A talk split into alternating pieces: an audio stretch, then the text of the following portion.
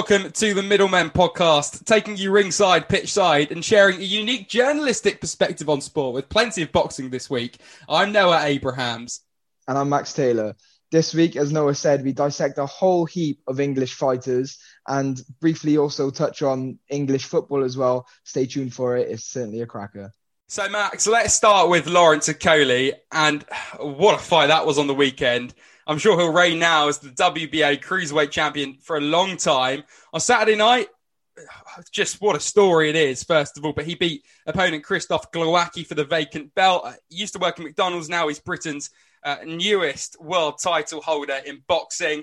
The two met at the Wembley Arena. It only took six rounds for Okolie, who really proved himself, I thought, to unload a devastating finish as he dropped the pole, a former world champion, and forced referee Marcus McDonnell to wave off the fight. And Okolie, I thought, tested the chin of Glowacki in the fourth round. I think he, he cut Glowacki's eye, didn't he, um, after biding his time early on. And I, I thought Okolie followed Shane McGuigan's plan to a T. He really controlled the fight. And it's such a good story. As I said, used to work in McDonald's. It shows what can be done with uh, self belief and determination. Uh, and what a humble guy he, he comes across as like so many world champions, he's fought at the Olympics. He's been a British and European champion. He's still undefeated. He's not a household name yet, though, Max. I think if he continues to fight the way he did on Saturday, though, he could be. You know, he sparred with AJ and Joe Joyce. Will we be seeing more of Okolie? Will he become the next big British boxer, Max? Well, he, has got all the potential to, you know, the, the world's his oyster right now is a fantastic, as you said, such an inspirational story. When you look at the background and look what the odds that he's had to defy to get to where he is, and uh, he, he's done a great job of doing it, you know, through hard work.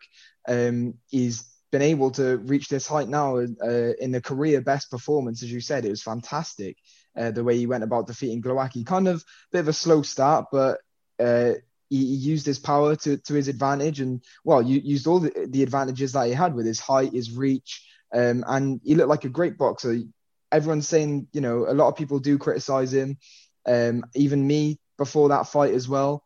Uh, i wasn't sure about his fundamentals wasn't too sure about um, I, you know I, I thought he might be one of those guys that kind of relies on his power but you know he, he proved me well he kind of proved me right by knocking out Glowacki, but he proved me wrong as well because he looked like a very well-rounded fighter. And yeah, with about him being uh, one of the next British best fighter, definitely the, the possibilities there. As you said, it's kind of hard um, to establish himself as a household name because he's fighting in a bit of a weaker division than what all these other British stars are fighting at. As you said, Joyce and Joshua, they're they're in you know the best division of them all, the division that everybody pays money to see in the heavyweight. But I think Okolie might actually make that step up before long. He, he said that he wants to unify and kind of clear out that division. If he can, then that is another fantastic achievement to go on top of what he's already achieved this weekend. And then I think that step up is entirely possible for him, or even uh, another opportunity with the new Bridgerweight division that the WBC implemented last year. So there's a lot of possibilities for him, and I think if he keeps putting in these uh, fantastic performances and uh, keeps doing what he does, then there's no reason why he can't be the next uh, best fighter to come out of Britain. Yeah, that was going to be my next talking point. To be honest, can he unify the cruiserweight division and go uh, to that heavyweight level? And I think he can. He, he looks like a fantastic fighter, and uh, what a fairy tale. But Matchroom deserve a lot of credit for this, don't they? Uh, definitely. I was quite surprised to see him fighting for the title when it got announced. I didn't expect to see it. Um, so all respect and uh, and props to Eddie Hearn and Matchroom for actually doing some a great bit of matchmaking, setting him up to uh, become a world champion in just his 16th fight. It was uh, it was brilliant work from them. Well, look, it was it was a brilliant spectacle on the weekend. Before we move on to next weekend, I just want to go back on some judging decisions, not from the Okolie fight. Uh, but from some other fights. And Derek Chisora hit out at the standard of officiating in this country, in Britain, following Zelfa Barrett's uh, wide points win against Kiko Martinez. And Chisora called the judging standards in England a shambles. Uh, and you want to talk about this, Max, because Chris Billam uh, Smith beat Vasyl Ducar for the vacant World Boxing uh, Association Continental Cruiser title on Saturday night. The 30 year old Briton won by unanimous decision, did so very convincingly, uh, according to one judge. but I don't think it was as convincingly as the 99-90 decision in favour of Billam Smith. In reality, Smith won the fight, but only because of his two knockdowns. Is there a stigma now where foreign fighters just won't want to come to this country anymore because of the ridiculous judging decisions in favor of the home fighter? I'm so surprised to still see them come in, uh, coming to the matchroom shows and fighting after, as you said, the uh, Zelfa Barrett fight. How if if I was if I was in the boots of a foreign fighter, okay, it's, it's a big opportunity. You know, uh, Billam Smith is uh, a, a, great a great fighter. You you'd want to test yourself against him. Cool, but honestly, the home fighters get such an advantage, and that as you said, yeah, he did win the fight, definitely won the fight, but only because of those knockdowns. That 99 to 90 is an absolute joke, and it's an insult to Ducar for putting in the great performance that he did. You know, to, he, he went to war that fight. Let's be honest, he, he went to war that fight, and to go to war and then get not even an ounce of credit for it is just a joke, and I think it's so unfair on on the fight on not just Ducar but the other fighters that have come to the matchroom shows and got nothing to show for it. It's I think it's really rude.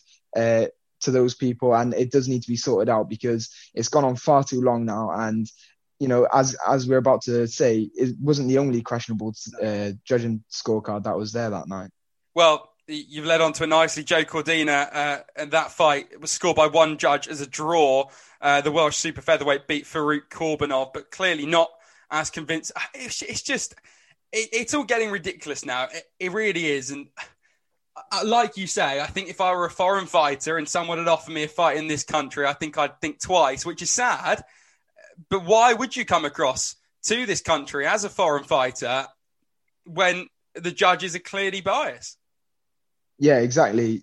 As I said, it's a big opportunity for any foreign fighter, but who who's there to say that you're actually going to get anything out of the uh, the opportunity. Obviously, it's a bit different in Joe Cordina's case. He was actually the home fighter and got a uh, bit of a scorecard against him, which was kind of weird to see because you always see the away fighters uh, given a disadvantage. But I think once again, it's an insult to Cordina's performance. Okay, it it wasn't a wide scorecard. I'm not saying you know a draw is completely atrocious, but I, to me, he only lost two or three rounds. I know a lot of people were saying uh, three to four, but he, he, he looked great that fight, and um, to say it was a draw, I think, is just once again another poor, poor decision. I think Matchroom and um, the whole organisations that officiate and kind of get these judges to sit down ringside, they need a whole clear out and need to get some new guys in for sure.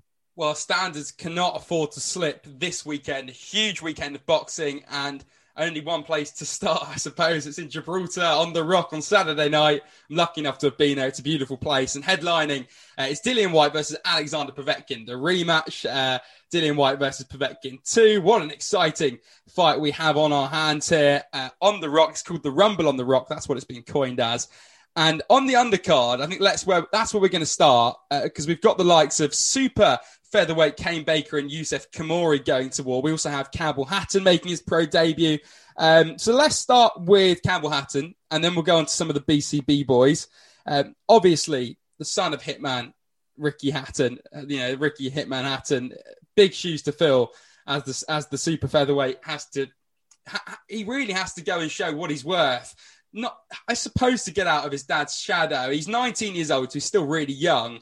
But how hard will that be? Getting out of Ricky Hatton's shadow, I, I kind of know what it's like in a sense. I've got, I've got a relative in sports journalism, as, as we all know, and it's it's not always easy being associated with someone in football, Frank Lampard Senior, uh, Kasper Schmeichel, Shaun Wright-Phillips. They've all had to work hard to create a name for themselves. So, what will it be like now for Campbell? He's making his pro debut on Saturday night uh, in Gibraltar.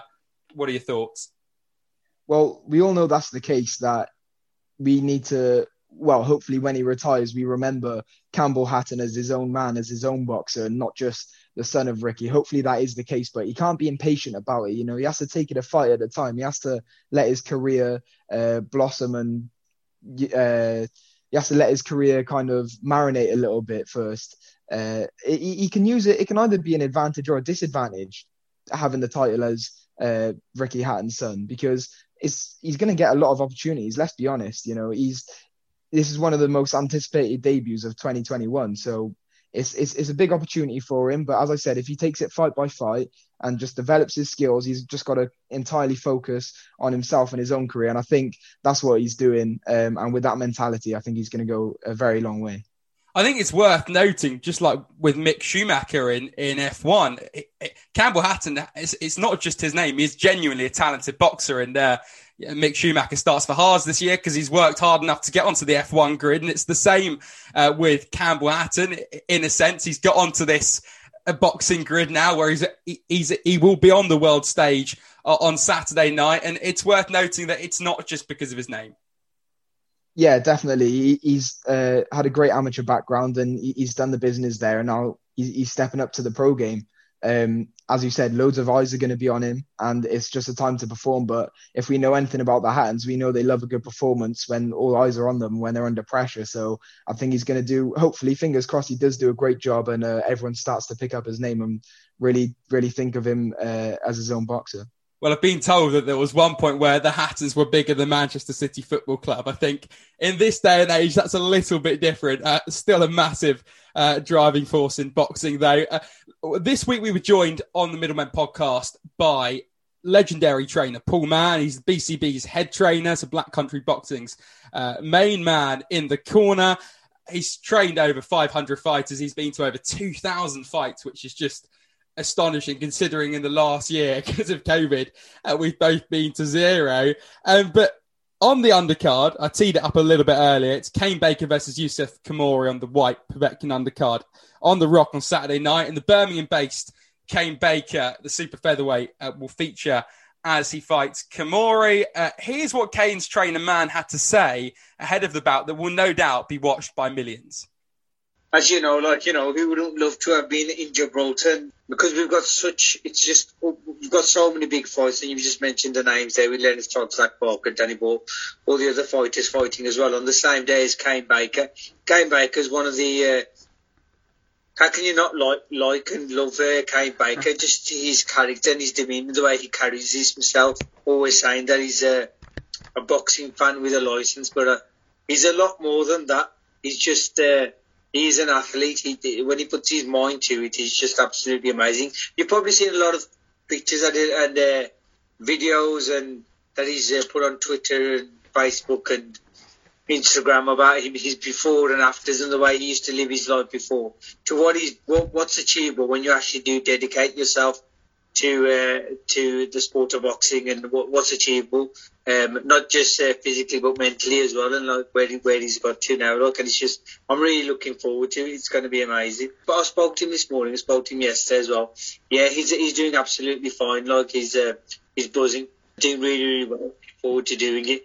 It's a shame that you know obviously like uh, us are not being there, but um, he's gone with one of our very very close friends, uh, Carl Greaves so Carl's actually fought in Gibraltar. He does he, he does know a lot of people in Gibraltar, so he wanted to go anyway. And he's just absolutely over the moon. The fact that he's got a, had a chance to go over there and uh, uh, take Kane on our behalf. I think that um, Kane's been on some big big uh, um, shows already, so I don't think that will phase him in any way, shape, or form. I think he'll just go out there and perform. He's trained that that hard and he's been that dedicated. He'll just be looking forward to his dessert afterwards. Don't forget, he fought Conor Benn as well, which was at a weight weight uh, above.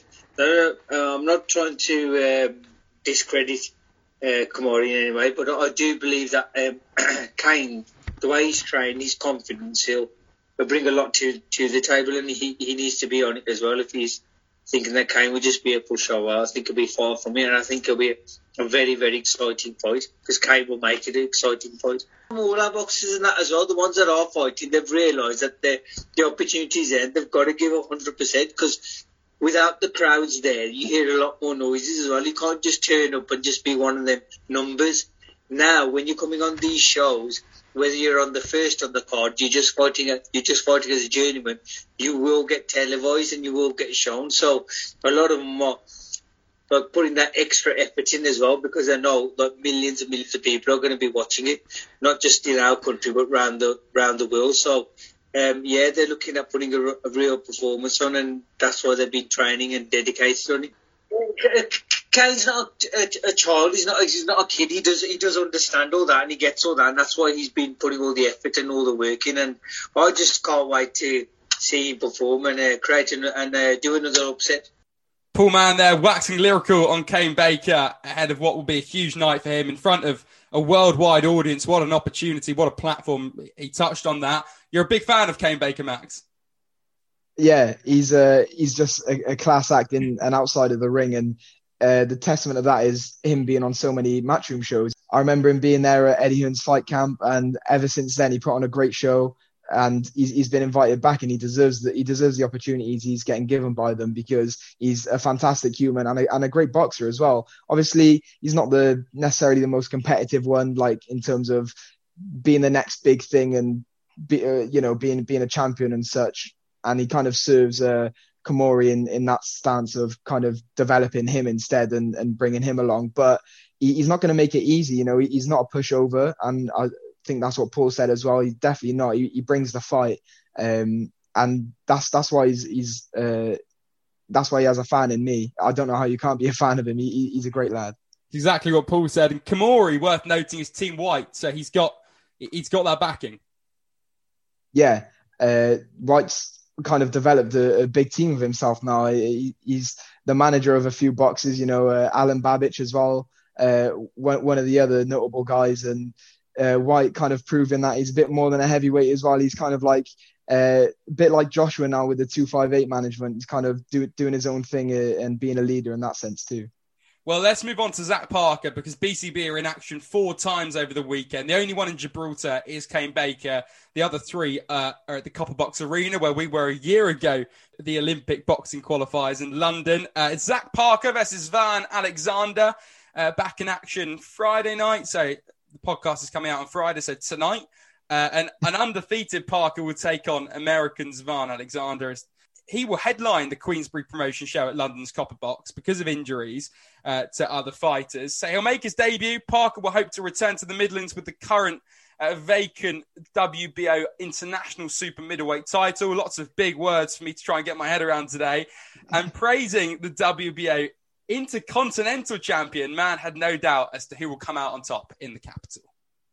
Zach's looking really, really good. I mean, he's, he's been training um, so well, and his sparring partners well.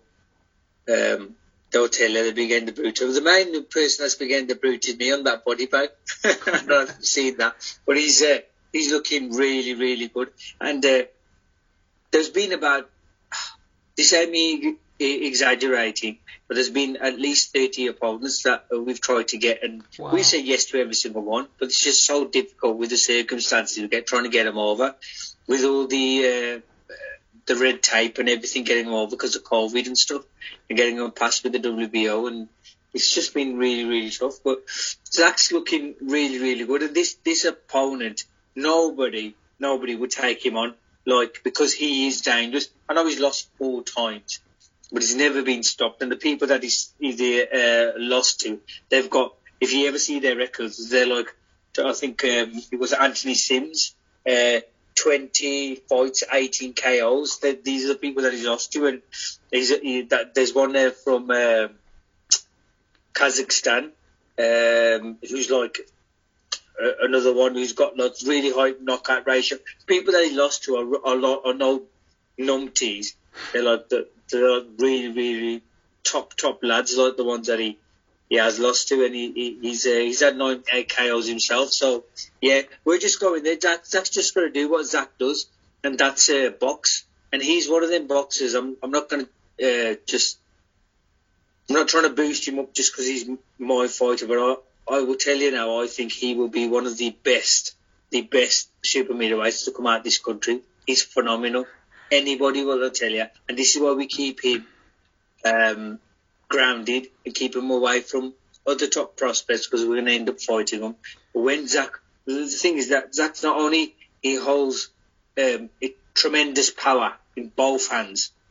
He won the British Super British Super Middleweight British title from Daryl Williams, fighting southpaw. Zach ain't a southpaw, but he's natural at both southpaw and orthodox, and he can punch with both hands as well. He punches from all angles. And don't forget, he dislocated his shoulder in the second round. It cost over sixteen thousand to get that shoulder back right, and it was a really, really difficult time for us to get it. But he fought through it the whole the rest of the fight, and he won the fight as well. So. You know, when people people want to look at that fight and think that any shape or form, oh, Daryl Williams, because I've heard a lot of that. I've had a lot of people say that, uh, well, you don't really win that fight. I said, well, we've got the Lonsdale belt. So, yeah, that's, an, that's a special talent, and I just can't wait to um, for him to shine on uh, Friday. It's going to be a relief. it's going to be a relief not for, for our team as well because I really need this. This kid, he's like a cage lion at the moment, and I need to let him out and just let him show the world what he's all about. And everyone's saying, "Look, oh Zach, I bet he's going to knock this guy." And this guy is. It's no. He's not a, like Lennox Clark has been saying. He's some of his. Uh, in his interview, I just seen a bit like he's not a, he's not a big man. He's not somebody that's just going to turn up. This the Vaughn has come to win and he'll give his 100%. But Zach is a special talent, and I, uh, I just hope you will uh, admire and just see, like, you know, such an exceptional talent. I can't wait to see. Zach just wants to box. This kid's been born to box. That's it. That's all I'll say. He's a. I know he looks. He looks like a, one of them models, and like that. He doesn't. Believe me, he's something else. Ask anybody that's been in the ring with him. That's not just fighting him, but also uh, sparring him as well, and they'll they'll tell you about it. He's, phenomenal. So, Paul there discussing Zach Parker ahead of the Alexander fight in London uh, tonight, I suppose. The, the, big statement from that interview, if, you, if you're listening very closely, Paul says, I will tell you now that Zach will be one of the best super middleweights to come out of this country. Max, that is a massive statement. It's huge, especially uh, when he's talking about such a strong division. And even with British fighters, it's, it's a strong division. You got uh, I know we're going to talk about Willie Hutchinson now as well. Um, but Billy Joe Saunders, he's he's fighting the face of boxing in May. It's kind of you know it, it's kind of hard to um, look past fighters like that and, and give Parker a running. But you know he, he used the term will be, so we're talking about the future, and it, you know in the future it's it's definitely a possibility. Parker's undefeated now, and um, he's in in a couple of years' time, you never know where his, his career might take him. If, if he carries on um, and develops, then he could be, you know, fighting on the world stage, headlining much more events, like just like he's done uh, tonight, as you said. Um, so it's, it's definitely a possibility, but for now, I d- I don't think he can really have a uh, he can really have a run in. Well, from from one big statement to a massive name, as, as, you touched on, Willie Hutchinson, the next BCB fight. It's Lennox Clark versus Hutchinson uh, in London again, uh, but that's uh, tomorrow night in Stratford. So Saturday night uh, in East London, and they're competing the two of them for the vacant uh, super middleweight Commonwealth belt and the BB of C British title.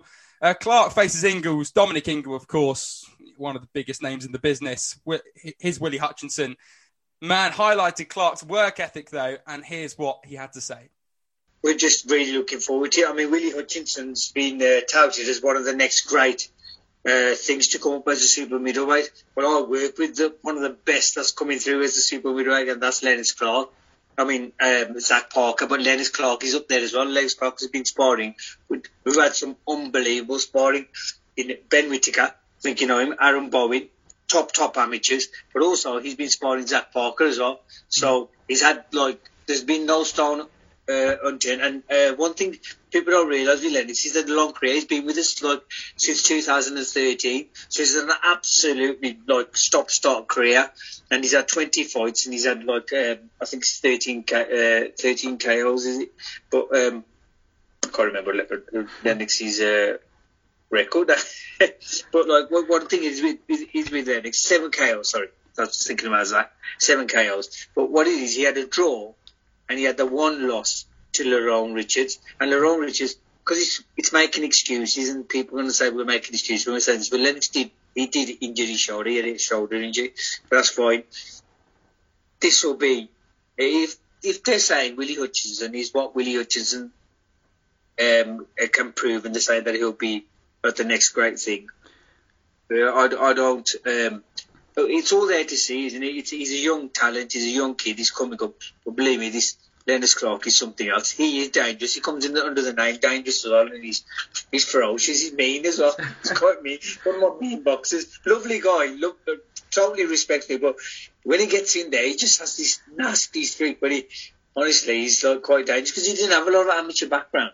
He come he mm. comes straight from the white collar, and so he's had all his uh, learning and everything he's had He's in the programs, going sparring away, sparring all the top lads. I'm taking Germany, Ireland, taking him everywhere, and that's where he's learned his craft and he's and he'll show it. He trains really hard. Honestly, it's going to be a really good fight. People haven't seen him train, Lennox Clark, but when he trains, out of all the guys, and you know, we've got 75 boxers on the books now, and I've trained it's got to be near close to like 500 fighters, probably, probably more than that. The amount of fights I've done is probably over 2,000. But um, Lennox Clark, he trains like he's an absolute machine.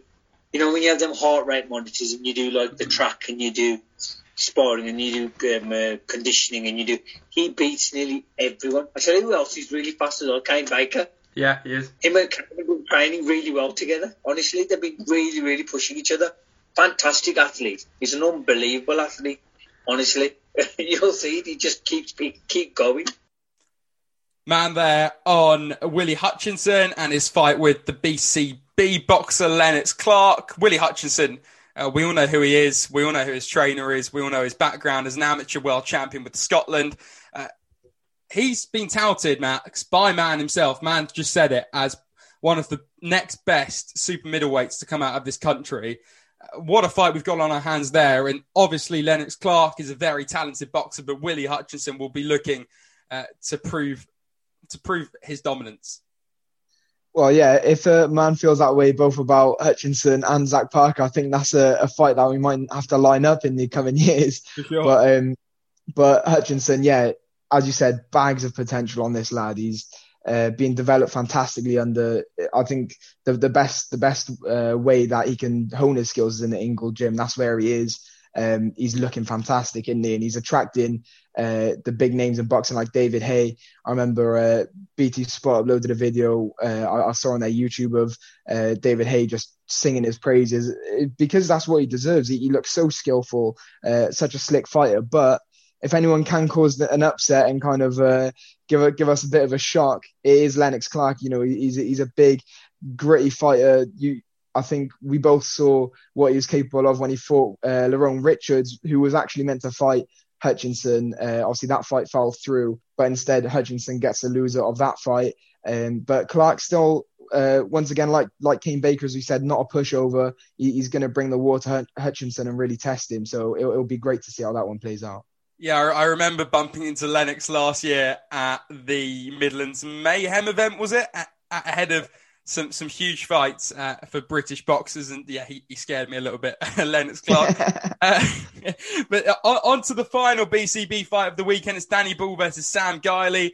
Uh, Ball defends his WBC British International Silver welterweight title, who aims to defeat Gilley on Saturday night. Um, he was last in the ring though, Ball, in 2019, like Parker. So uh, the coronavirus has really affected his momentum and his time away from the ropes with an actual opponent. A man highlighted Ball's impressive career so far. Yeah, he's been training well. As you know, Richie Gant trains him. And uh, yeah, they've been training really well. And he's got abs. He just went to see him. He goes, look at my abs. Is that a shot? Says, yes. Yeah, it's a shock because Danny doesn't normally have abs. But like one thing Danny does is he can punch and uh, um, like Sam's Sam's got five KOs and his record as well. Uh, uh, Danny's got the four. But like Danny, the the one the, the lads that Danny stopped and everything, they they were tough tough people. Like and uh, you know. Um, you know, he beat, he beat Mason Cartwright, like, and uh, he stopped him in the third round. It was a oh, that was a right buzz. That was an absolutely brilliant performance. So, uh, and obviously one of the greatest journeymen that are still fighting now. And uh, I've been blessed because I've had him right from the beginning. Is Kev McCauley, and uh, he, he dropped Kev McCauley as well. So that's a big statement. So uh, I'm I'm excited to see that as well. Oh yeah, it's going to be amazing. The the, the, the kids need it, like, and it's obviously it's it's the lockdowns affected everybody in certain ways, and them not not not getting dates and not getting fights. So to actually get into the ring, I think that's going to be a big relief for them. They just can't wait to get in there. Uh, Paul Mann there concluding our section on BCB boxers fighting this weekend. Thank you, Paul, for coming on. Uh, a real star and uh, such uh, incredible insight. It's unbelievable. Let's go on to now the main card on Saturday night. The Kane Baker's on the undercard, but it's Dillian Whyte versus Alexander Povetkin fighting again for the WBC interim world heavyweight title. Got that right. Max is nodding. So many titles I've tried to remember this week. It's crazy. Lots of boxing going on. I'll give you a bit of background. On the 23rd of August last year, I sat at home and thought, right, Whyte's got this in the bag until Povetkin just produced the knockout of the year, really, the knockout of his career to take a step closer to the WBC World Heavyweight title with an enthralling victory over Whyte at in Eddie Hearn's back garden at the Matchroom headquarters. It was a fight that showed the power of a knockout, the power of boxing, what boxing can do, how quickly it can change. And Eddie Hearn quite rightly said that Whyte's world title dreams now will be gone forever unless he beats Povetkin on Saturday night. Um, look, we know what we've got on our hands. Whyte's employed Harold the Shadow Knight, his trainer, who led Lennox Lewis, of course, to major victory. So he's got a good corner the Rumble on the Rock. That's what it's been nicknamed. Uh, that's what it's been coined. Max for uh, the interim world heavyweight title. Who's going to win it, and how excited are you? Well, just just before we uh, speak on that, as you said, going back to their first encounter, it is, as you said, the the knockout was a harsh reminder of what heavyweight boxing is. One punch can change the whole complexion of the fight, as we know. Whyte knocked Povetkin down um, previously before before that round, and then he got completely KO'd himself. So it, it just makes this rematch even more hotly anticipated because we once again it's just a 50-50 fight because these guys were throwing bombs at each other. Both were getting well. Obviously, Povetkin got the better of Whyte, but Whyte almost had the better of him. So who knows where this is going uh, when they face off on Rumble on the Rock? Uh, Eddie Hearn, yeah, I think very correct in the fact that Whyte now has probably got only a, f- a few years uh, left in his career at the top level, so all the pressure is on him to deliver and get this performance and get revenge. Because otherwise, yeah, I, am not sure uh, if if he will be fighting for a title. Otherwise, Povetkin, I think he, he's done fantastically to at his age as well to stay in it and and keep his name at the top of the list. So, and and he knows that as well. And I think for either man, for whoever loses, I think it, go, it doesn't just go for Whyte, like Eddie said, but it goes for Povetkin as well. Whoever loses, as Eddie said, Whyte, but also Povetkin, I think the loser of this fight won't get a shot at the heavyweight title. So it doesn't matter which one it is, uh, which goes to show kind of how important this fight is for both men. It is kind of that their careers rely on it. Can I push you for a winner though? Could, could you? Is it? Look, I I know I know your position on it. I know everyone's position on it. it it's very hard to predict because of the last fight. Uh, ordinarily, I think you'd probably have Whyte down as the slight favourite, but you know, can you can you pick a winner if, if I had to really push you on it? Yeah, do you know what? I think because uh, what Whyte might still be the favourite, and obviously I'm I'm gonna as a fellow Brit, I'm to be backing him and supporting him, and I want to fight him. But for the sake of this, I'm I'm to say Povetkin with the way that he delivered the knockout. First of all, he showed that he can survive Whyte's punches and get up from them. So Whyte's have to back out something that we haven't even seen before to keep Povetkin out of this fight. And just the, the skill and the technicality and the experience Povetkin showed in that knockout, I think shows to me that he is just kind of the boogeyman for Whyte and, and he's the, the nightmare kind of style for him. So I can see him leaving Gibraltar with the win again and ending uh, Whyte's hopes for for a heavyweight title fight in the future. Well, very excited for it. It's on Saturday night. Uh, it's Passover for me, but that's not going to stop me watching this fight under the dinner table whilst everyone else uh, is praying away. I will be celebrating as Whyte. Hopefully, uh, land some big blows. Uh, the only criticism of this fight is that it's twenty pounds for a pay per view pass uh, which look, I'm going to play devil's advocate a little bit here, but it seems a bit steep because it's essentially just to see who becomes the fourth best boxer, right? So, what are your views on that? Because it is, it, it does seem a little bit expensive. Yeah, I think obviously we, we spoke about the undercard and, and the undercard seems great, but when you put a price tag on it, it seems a bit less. So, I mean, you need a, a really strong card to, uh, to, to be knocking us at that price. But at the same time, we kind of got to count ourselves lucky because if you look at the pay per view prices over in America, they're four or five times uh, the amount we pay. So, or, although a lot of people are shaking their heads, I am a little bit as well. I, I think you we, you could easily get away with uh, not putting this on as pay per view. I, I, don't necessarily see it as that. I'm going to pay the money anyway. Obviously, uh, I I, I want to see this fight. I'm, I'm dying to see it, and I can't not. So they're, they're going to take my money, but at the same time, it is I'm not going to be happy to pay it. But as I said, we kind of got to be grateful that we're in Britain paying the prices that we are because Americans getting much worse over there. Yeah, look, the first fight was without doubt one of the best I've seen in a long time, just because of the drama and the, the excitement of that knockout. Uh, so I will also be paying it, and that's the thing. I, with with dedicated boxing fans, essentially, they can charge what they like because they know people will pay. Uh, that concludes our boxing section. Uh, a very heavy one this week with so much going on. But cheers to Paul Mann again for jumping on the podcast. Really enjoyed hearing from you, mate, and I hope you're enjoying listening back. Let's go on to football. And the Champions League draw was made this week. Both of our teams in it, both of our teams could meet. Chelsea and Liverpool could meet in the semi final. It's a great draw for Chelsea with Porto and Max, your lot got Real Madrid in the quarterfinals. So, you happy with that? I, th- I think it, it, it could be worse, but at the same time, it could be better. We could also be uh, could have drawn your opponents in Porto, which I would have uh, every day of the week and twice on a Sunday taking over Real. But I, you know, I, I'm not writing us off for it. I think, especially when you you consider how informed we are in the Champions League, uh, we, we we stand a massive chance. And Real are, uh, far past the best that they used to be. So I think if if there's any uh, good time to play them, is now. Well, obviously, the go on. I was just going to say, I've said on previous episodes. I think I don't see a reason why Liverpool can't go and win this competition.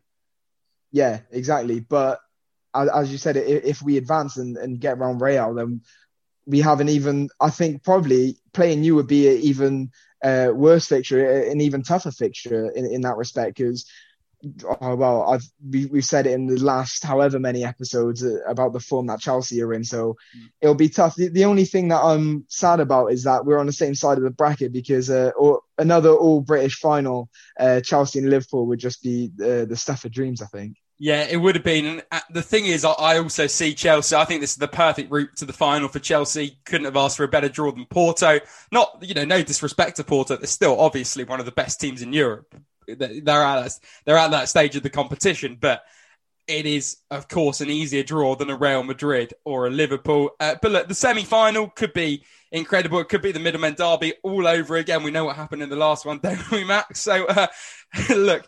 Uh, we'll look forward to that. And Chelsea are also into the semi final of the FA Cup, which will be a, a difficult game, uh, to put it nicely. It's Manchester City at Stamford Bridge. I think could well be Chelsea's first loss. Uh, City are in unbelievable form themselves. I know they lost recently to United, but one loss in the last whatever it is, the last 25, or I don't know the stats, but it will be a very difficult game. Uh, let's go on to the England setup. They play, well, they would have played by the time this podcast is released. They would have played San Marino. If Gareth Southgate plays five at the back, I'm no longer an England fan. Uh, I will be fuming if we don't score at least four, four, five, or six. I mean, come on, it's San Marino, who I know they've they drew their first ever game, but in their last game, uh, but come on, uh, we we have to beat that lot, and we have to do it convincingly. Uh, when we play them, I think it's at Wembley. I don't actually know, but my point being, it's a long way to make this point, but I was going to say that Trent Alexander-Arnold has been left out of these World Cup qualifiers. As a Liverpool fan, I know you love Trent. Uh, are you gutted with that?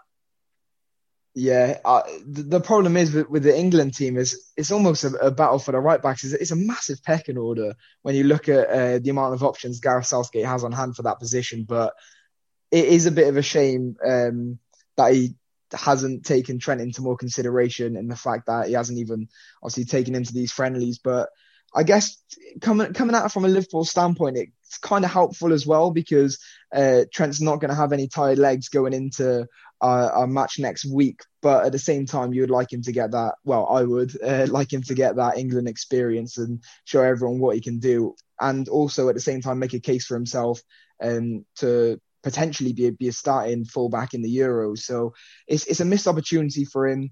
Uh, it's it's unfortunate. I, I feel for him but obviously Southgate, I think, has a really tough job. He got a really deep England team at the moment, and you can kind of justify any choice that he makes. But I think leaving Trent out of the whole setup is is is a bit of an insult, to be honest.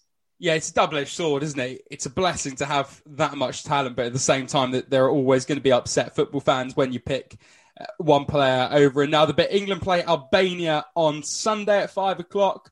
Uh, also Passover, but I don't care. I'm watching that game. And England versus Poland uh, on Wednesday, 7:45 kickoff next week. Uh, and that just concludes the Middlemen podcast. What an episode! Very boxing heavy and plenty of football to look forward to as well. The Bahrain Grand Prix uh, on Sunday too. So a big weekend of sport. But as always, thanks for listening, guys, and tune in in all of the usual places and listen back uh, where you can. Yeah, thank you uh, for listening each week, guys. Enjoy the sport, the uh, tremendous amount of sport that's coming up this week, and we'll be right with you next week as well.